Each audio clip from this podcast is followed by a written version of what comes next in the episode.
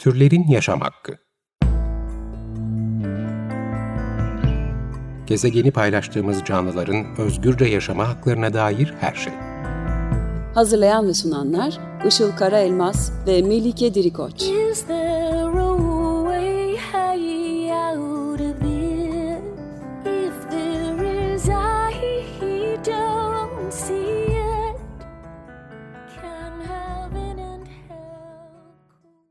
Merhabalar, 95.0 Açık Radyo'da Türlerin Yaşam Hakkı programı başladı. Ben Melike Dirikoç. Bugünkü programda iklim krizi ve hayvancılık bağlantısını konuşacağız. Konuğum aktivist Funda Uğraş. Kendisi özellikle ekoloji ve hayvan hakları alanındaki ilişki üzerinde çalışıyor. Funda hoş geldin. Merhaba Melike, hoş buldum. Hoş geldin tekrardan. Daha önce de e, Funda sağ olsun e, bize bu konulardan e, detaylı bir şekilde bahsetmişti. Tabii e, yani konu sürekli daim bir şekilde konuşulması gereken bir e, konu bence. Çünkü iklim krizinin etkilerinden bahsederken e, aslında neler yediğimizin, işte hayvanları kullanıyor olmamızın, bu hayvancılık endüstrisinin sadece e, kullandığı hayvanlara değil, bütün bir gezegene e, çok ciddi e, etkileri olduğundan e, belki diğer e, şeylere göre daha az bahsediyoruz. İşte mesela fosil yakıtlara göre daha az bahsediyoruz ama bir yandan da baktığımızda kontrol edebileceğimiz hani belki de yani sayılı alanlardan biri e, bu. Yani ne yediğimize ya da işte e, ne giydiğimize yani tüketim davranışlarımızı da daha çok e, kontrol edebileceğimiz bir alanı. E, o yüzden de bugün bu konuyu e, ele almak istedik. E, tabii iklim krizi her geçen gün artmaya devam ediyor. E, tabii ilk olarak e, etkilerinden istersen bahsederek başlayalım. E, hayvancılık sadece e, bu kullandığı e, hayvanlara, çiftlik hayvanlara değil, bütün dünyaya e, nasıl etki ediyor aynı zamanda? Biraz bunlardan bahsedebilir misin? Tabii bahsedeyim. Bu e, aslında hayvancılık derken ilk başta hayvanların kendisini de etkiliyor olduğunu bu hayvancılığın ondan da bahsetmek, bunun belki biraz altını çizmekte fayda var. Çünkü iklim krizi, çevre sorunları da hayvancılığın etkilerini biz anlatırken, bunları konuşurken bazen insanlar sanki işte sera gazı salan bir eşya olan arabadan bahsediyormuş gibi böyle hissizleşip sadece sonuçlara, verilere odaklı e, bahsedebiliyor. Ama bahsettiğimiz şey tıpkı bizler gibi hisseden, duyguları olan, acı çeken, bağ kuran insan dışındaki hayvanlar aslında ve biz e, yani insanlar da onları veya e, o veya bu şekilde kullanarak, onları sömürerek veya öldürerek e, bunların açığa çık bunlarla birlikte açığa çıkan çevre sorunları ve bunların da tetiklemesiyle e, ortaya çıkan iklim krizine neden olabiliyoruz. Yani bu işin so- suçlusu hayvanlar değil onu demeye çalışıyorum. Ve mesela dünyadaki memeli nüfusuna baktığımızda işte bizler de bir memeli hayvanız ama %62 oranındaki memeli hayvanın insanlar için yiyecek olarak yetiştirilen çiftlikte tutulan hayvanlardan oluştuğunu biliyoruz. E, doğada kendi doğal yaşam ortamında yaşamaya çalışan hayvanların sayısı %4 ila %3 arasına e, düşmüş durumda. E, ve tabii biz bu yetiştirdiğimiz ve kullandığımız hayvanları yetiştirmek, büyütmek için de böcek ilaçlarına ve gübrelere dayanan ekinlere ihtiyaç duyuyoruz. Yani işte inek, tavuk gibi hayvanlara antibiyotikler veriliyor, büyüme hormonu veriliyor ki daha kısa sürede daha çok hayvan üretilsin ve insanlara sunulsun diye. E, bu kimyasallar da genellikle ya yerel bir su yoluna girerek ya da işte su kaynaklarına e, karışarak deniz ortamlarında mesela mercan topluluklarında strese neden oluyor. Bu mercan resiflerinin e, beyazlamasına, mercanların beyazlamasına yol açıyor.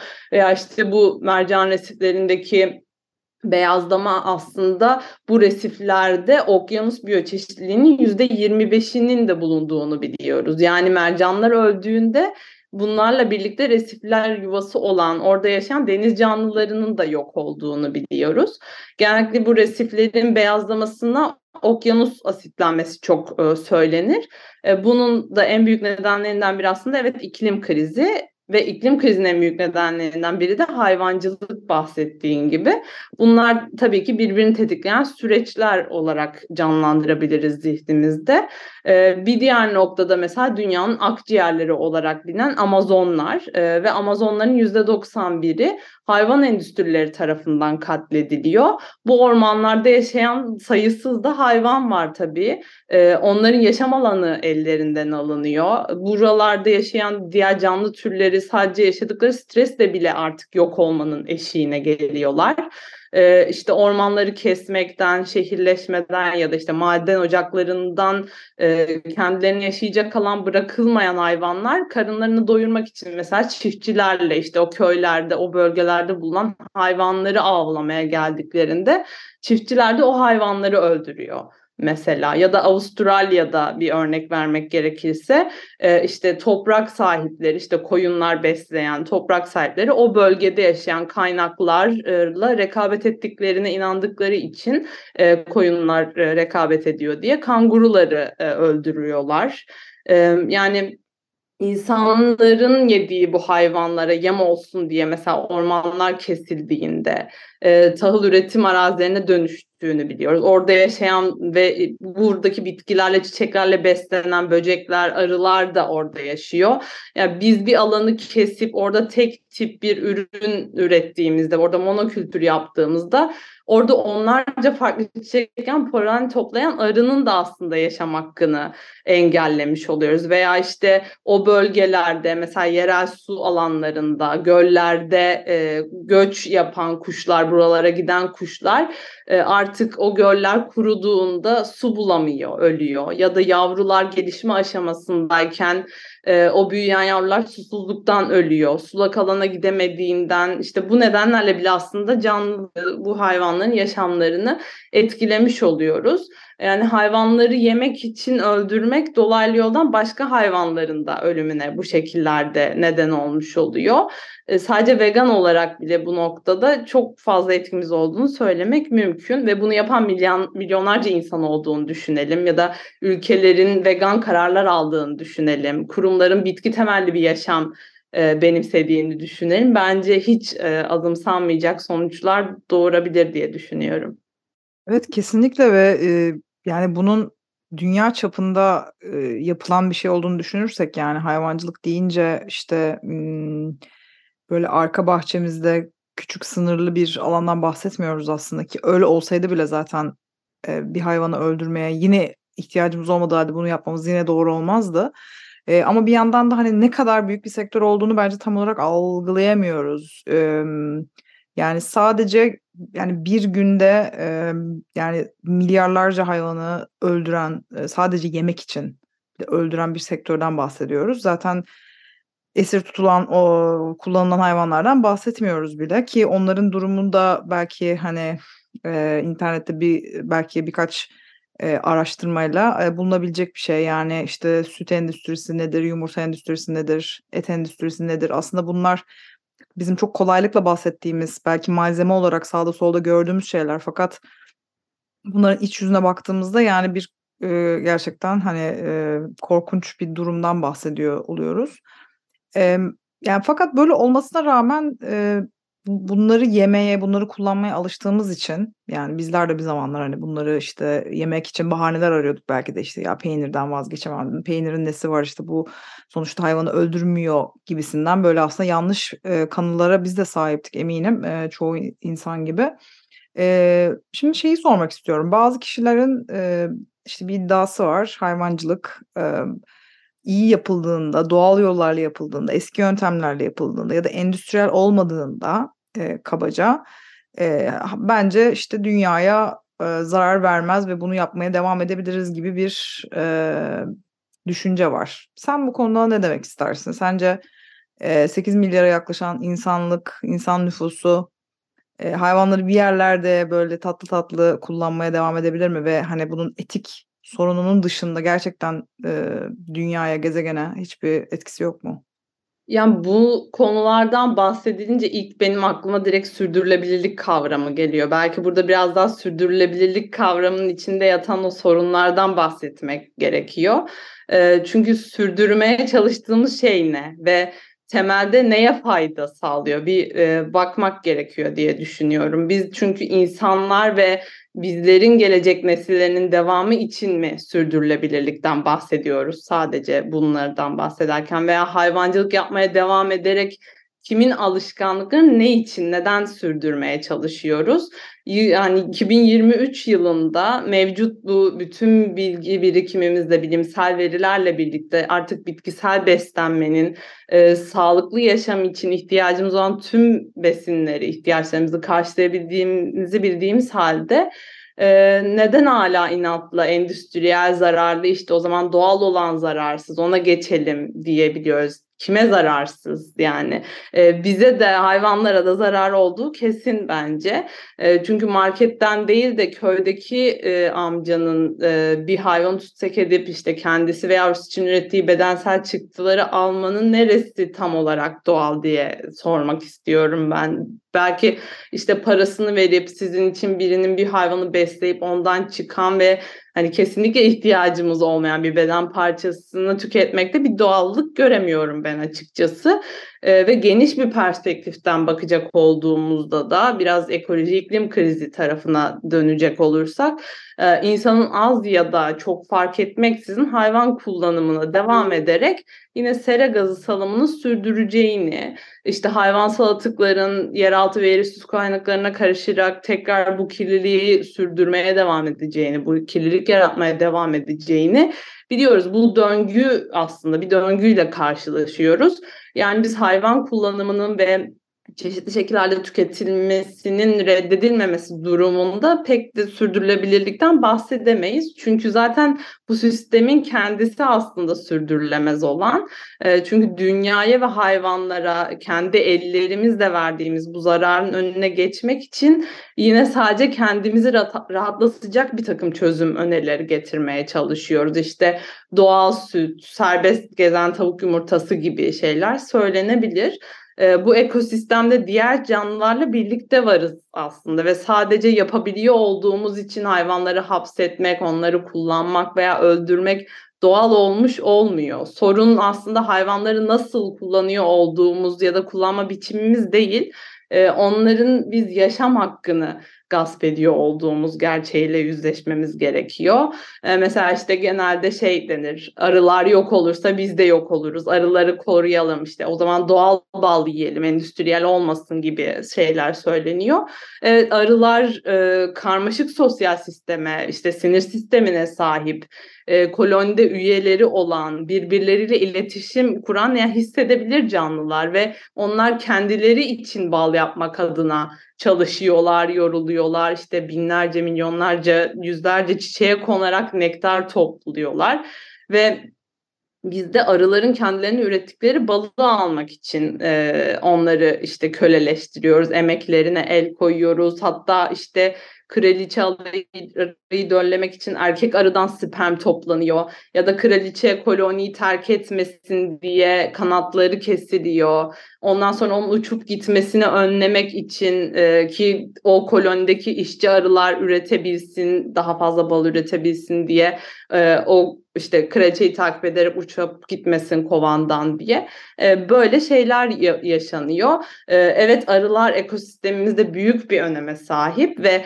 bu türlerinin de tükenme tehlikesi altında olduğunu biliyoruz ama arı popülasyonunun yok olmasının önüne geçmenin yolu e, bal satın almak değil. E, çünkü bal arısı popülasyonunu kort, e, siz burada kontrol altına almaya çalışırken diğer arı türlerinin de popülasyonunu azaltmış ve yine dengeyi insan eliyle bozmuş oluyorsunuz. Yani biz insan merkezci düşünerek bulduğumuz bu çözümleri belki bir adım geri atıp ekosistemin bütününü görmeye çalışarak artık anlamamız gerekiyor. Çünkü artık bizim de bu sistemin e, parçasını, o bir parçası olduğunu anlamamız gerektiğini düşünüyorum ben. Evet, endüstriyel değil derken e, aslında bu hani e, Fordist dediğimiz işte bir e, fabrika sisteminde çok seri şekilde üretim e, olmayandan genelde bahsediliyor oluyor. Yani baktığımız zaman endüstriyel ve doğal arasındaki o doğal dediğimiz şeyin ne olduğu çok muğlak. Yani bugün e, senin de bahsettiğin gibi yani doğal arıcılığa ya da işte tırnak içinde işte serbest gezen e, yumurtaya vesaire baktığımız zaman aslında bunların kafamızdaki doğalla hiçbir alakası olmadığını göreceğiz. Yani bunu da yine hemen birkaç araştırmayla görebiliriz. Yani sadece hayvanları işte belirli işte ölçülerdeki kafeslere değil e, geniş bir çadıra mesela yine hepsini tıkıştırıp e, yine bir sürü sosyal e, ihtiyaçlarından, fiziksel, psikolojik ihtiyaçlarından mah- mahrum bırakarak yine onlardan faydalanma aslında sonuçta. Ya da senin dediğin gibi yine kolonilere arıcılıktan bahsediyorsak müdahale etmek, yine e, onların yiyeceğini almak, yine onlara ait olan şeyleri almak, yine e, vereceğimiz bir sürü zararı içeren şeyler bunlar. Sadece belki işte e, bize endüstriyel olarak tanıtılan görselin daha farklı bir versiyonun olduğu ama o farklı versiyonu da çok fazla göstermeden, dillendirmeden aslında e, bu e, kavramların arkasına biraz sığınarak ve biraz maskeleyerek bu işler yürüyor. Yani bugün bence e, doğalı savunan hiç kimse gerçekten bunun ne olduğunu tam olarak bilmiyor. Senin dediğin gibi bu tamamen bir pazarlama yöntemi e, aslında endüstriler tarafından bulunmuş. Ben genelde hani özellikle hani son zamanlarda bu kadar olumsuzluğun olduğu işte sürekli bir şeyin olumsuz yönünden bahsettiğimiz yani ve bahsetmek tabii ki de zorunda olduğumuz bu zamanlarda biraz da olumlu yönlerinden bir şeylerin bahsedip motive e, olmayı olmamızın çok iyi olduğunu düşünüyorum. Bu yüzden de hani yani bu kadar işte hayvancılığın eksi tarafı varken aslında bitkisel beslenmenin ya da vegan yaşamanın ne gibi artıları varı da bence daha fazla konuşmalıyız. Şimdi o yüzden hani e, sana sormak istiyorum. Sadece e, vegan beslenerek bile ya da bitkisel beslenerek bile sadece beslenme alanında bile bu değişikliği yaptığımızda e, ne gibi faydalarımız oluyor? Sadece tek kişi olarak bile. Yani burada mesela iklim krizinden bahsettiğimizde e, iklim krizine yol açan ve işte gezegeni ısıtan sera gazları genellikle ön plana çıkıyor ve bu noktada da işte karbondioksit daha çok söz e, edilse de aslında bu duruma sebep olan mesela iklim krizini tetikleyen en büyük ya da tek şey e, gaz e, karbondioksit değil. Hayvancılık da aslında en güçlü bu gezegeni ısıtan en güçlü gazlardan biri olan metan gazının salınımının nedenlerinden biri. E, ve metan gazını mesela karbondioksite kıyasla e, ele aldığımızda gezegeni 20 kat daha fazla ısıttığını biliyoruz. Yani atmosfere mesela 1 kilo metanın salınması 84 kilo karbondioksit emisyonuna eş değermiş. Yani yapılan bir araştırma var işte vegan olduğumuzda ne gibi etkileri oluyor diye baktığımızda pozitifine baktığımızda Edinburgh e, özelinde yapılan bir araştırmada e, Edinburgh'un sadece vegan olması yarım milyon arabanın saldığı emisyonla eşdeğer bir sera gazı salımının önüne geçiyormuş. Yine Stockholm'a bakmışlar. Stockholm vegan olursa da bunun 935 bin arabayla eşdeğer sera gazı salımının önüne geçebileceğini e, söylemişler. Ayrıca bu bahsettiğim işte sera gazlarından bahsederken sadece karbondioksit odaklı konuşulsa da e, karbondioksitin ısıtma potansiyelinin yaklaşık 300 katına sahip olan nitroz oksit emisyonlarının da %65'inden yine hayvancılık sorumlu. E, ayrıca bu veriyi de Birleşmiş Milletler'in iklim değişikliği raporu söylüyor. Yani bugün artık hayvancılığın iklim krizi üzerindeki etkileri e, devletlerin, işte kurumların veya raporların gizleyemeyeceği boyutlarda ortaya çıkmış durumda.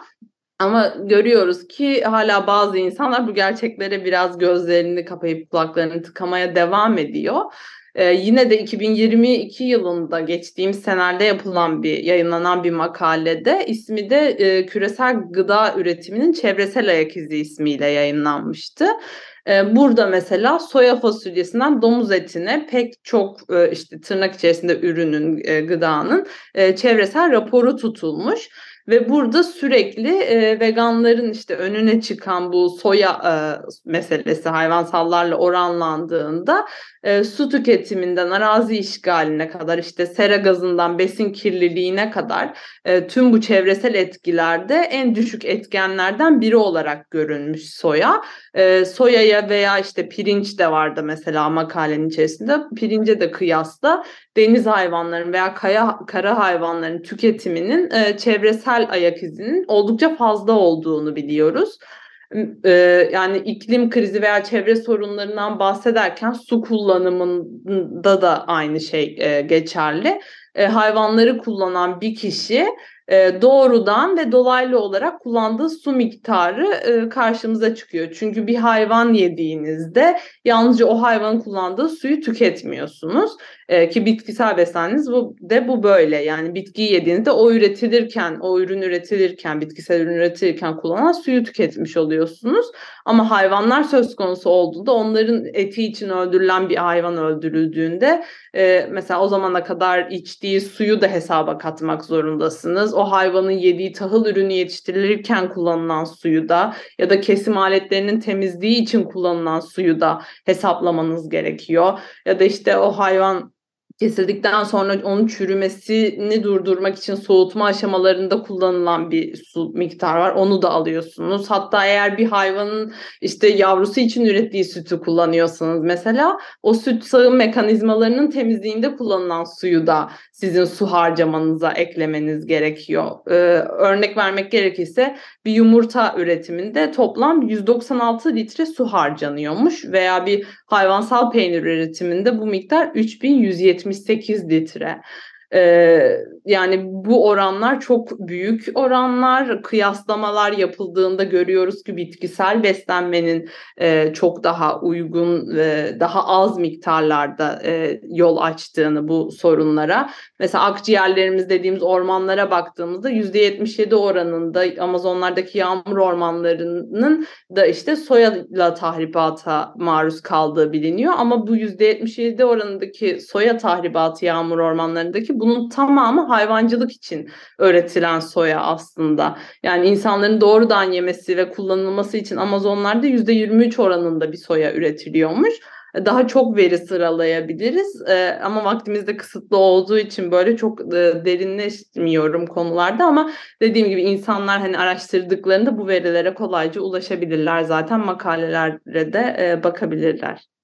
Evet gerçekten yani hani günde yaklaşık bir hayvanın hayatı zaten hani e, kurtarmak da hani çok ciddi bir şey bence e, baktığımızda e, ve onun dışında da yani hak, hakikaten e, çok fazla e, olan etkimizi ciddi derecede azaltmış oluyoruz. Sadece beslenerek bile yani hani o verilere baktığımızda. Tabii bu konuda e, yani elbette hani biz e, genellikle insanlar kendileri birbirleriyle konuşuyor e, oluyorlar. Hani çoğumuz e, politik e, alanlarda hani aktif değiliz. Hani sıradan vatandaşlar olarak konuşuyoruz ama e, burada tabii ki devletlerin alacağı roller de e, çok önemli. E, bazı gelişmeler oluyor. E, Danimarka e, en son e, böyle bitkisel e, beslenmeye ve bitki bazlı ürünlere ciddi yatırımlar yapacağını açıkladı. E, kendisinin e, ileriki zaman planları arasında yer alıyor. Bu haber geçtiğimiz günlerde karşımıza çıktı. Bununla ilgili ne söylemek istersin? Detayları senden yani kısa da olsa alabilir miyiz? Bu Danimarka haberlerini ben de geçtiğimiz hafta görmüştüm ee, ve evet çevre çerçeveye baktığımızda böyle genel bir perspektiften bu denli kapsamlı karar alınan ilk devlet oldu diyebiliriz aslında Danimarka için. Ee, şöyle Danimarka bitkisel gıda sistemine geçiş hedefini destekleyen bir eylem planı açıkladı. Ee, burada hükümetin işte bitkisel gıda sektörünü teşvik etmek amacıyla 1.25 e, milyar Danimarka kronu ayıracağı söyleniyor ki bu yaklaşık 168 milyon euro ediyormuş. Ee, bu fonun da 675 milyon kronu 90 milyon euro civarına geliyor. Ee, bitkisel gıdalar için yeni bir fon oluşturulmasına yönlendiriliyor. Geri kalan da e, çiftçilere işte bitkisel protein yetiştirme konusunda teşvik olarak aktarılacakmış. E, ayrıca Kopenhag Üniversitesi'nde yapılan bir araştırmayla bu Danimarka'nın iklim dostu bir gıda sistemine geçerek aynı zamanda sağlık maliyetlerinde e, yılda 100, e, 12 milyar kron e, tasarruf edebileceğini öngörmüşler yapılan araştırmayla. E, bu alınan kararlar üreticiden tüketiciye aslında tedarik zincirinin her bölümüne odaklanan e, önem, önlemler içeriyordu. E, mesela işte şey e, demişler şeflere e, bitkisel yemeklerin nasıl hazırlanacağı konusunda da eğitim verilmesi. Mesela bu da bir planın parçası. Ya da okullarda bitki temelli beslenme programına geçiş yapılacağı söyleniyor bu Danimarka'da yayınlanan karar alınan kararlarla birlikte. E, Bununla birlikte tabii bir taraftan da ülkede e, vatandaşların, ülkenin kendi vatandaşlarına bitkisel beslenmeye nasıl geçebileceği ve e, bunun sürdürülebilirliğini de göstermiş olacak Danimarka. O yüzden e, böyle kararların alınması ve hani devletlerin daha geniş çapta daha fazla insanın hayatını ve işte aldığı kararları etkileyecek şekilde e, böyle adımlar atması gerçekten e, önemli. O yüzden e, bu kararda gerçekten e, sevindirici diyebilirim uygulanması dahilinde tabii. Evet, e, umarız bir an önce uygulanır ve diğer devletlere de örnek olur. Bu ilk örnekler genelde çok önemli. E, hani bi- biri çıkıp bir şey yapıyor, daha sonra hani diğerleri tarafından takip ediliyor. E, biz de yine umarım sevindirici bir haber olarak konu alırız burada. Funda çok teşekkürler. Yavaş yavaş sonuna geldik programımızın. Konuk olduğun için çok teşekkür ediyorum. Yine Ben gel. de çok teşekkür ederim davet ettiğin için. Çok keyifliydi gerçekten seninle böyle sohbet etmek. Güzel oldu. Teşekkür ederim. Benim için de öyle. Evet, süremizin yavaştan sonuna geldik. 95.0 Açık Radyo'da Türlerin Yaşam Hakkı programını dinlediniz. Bugün e, konuğumuz aktivist Funda Uğraş'la iklim krizi ve hayvancılık bağlantısını konuştuk. E, iki hafta sonra yine programda görüşmek üzere e, diyorum ve kendinize iyi bakın. Hoşçakalın.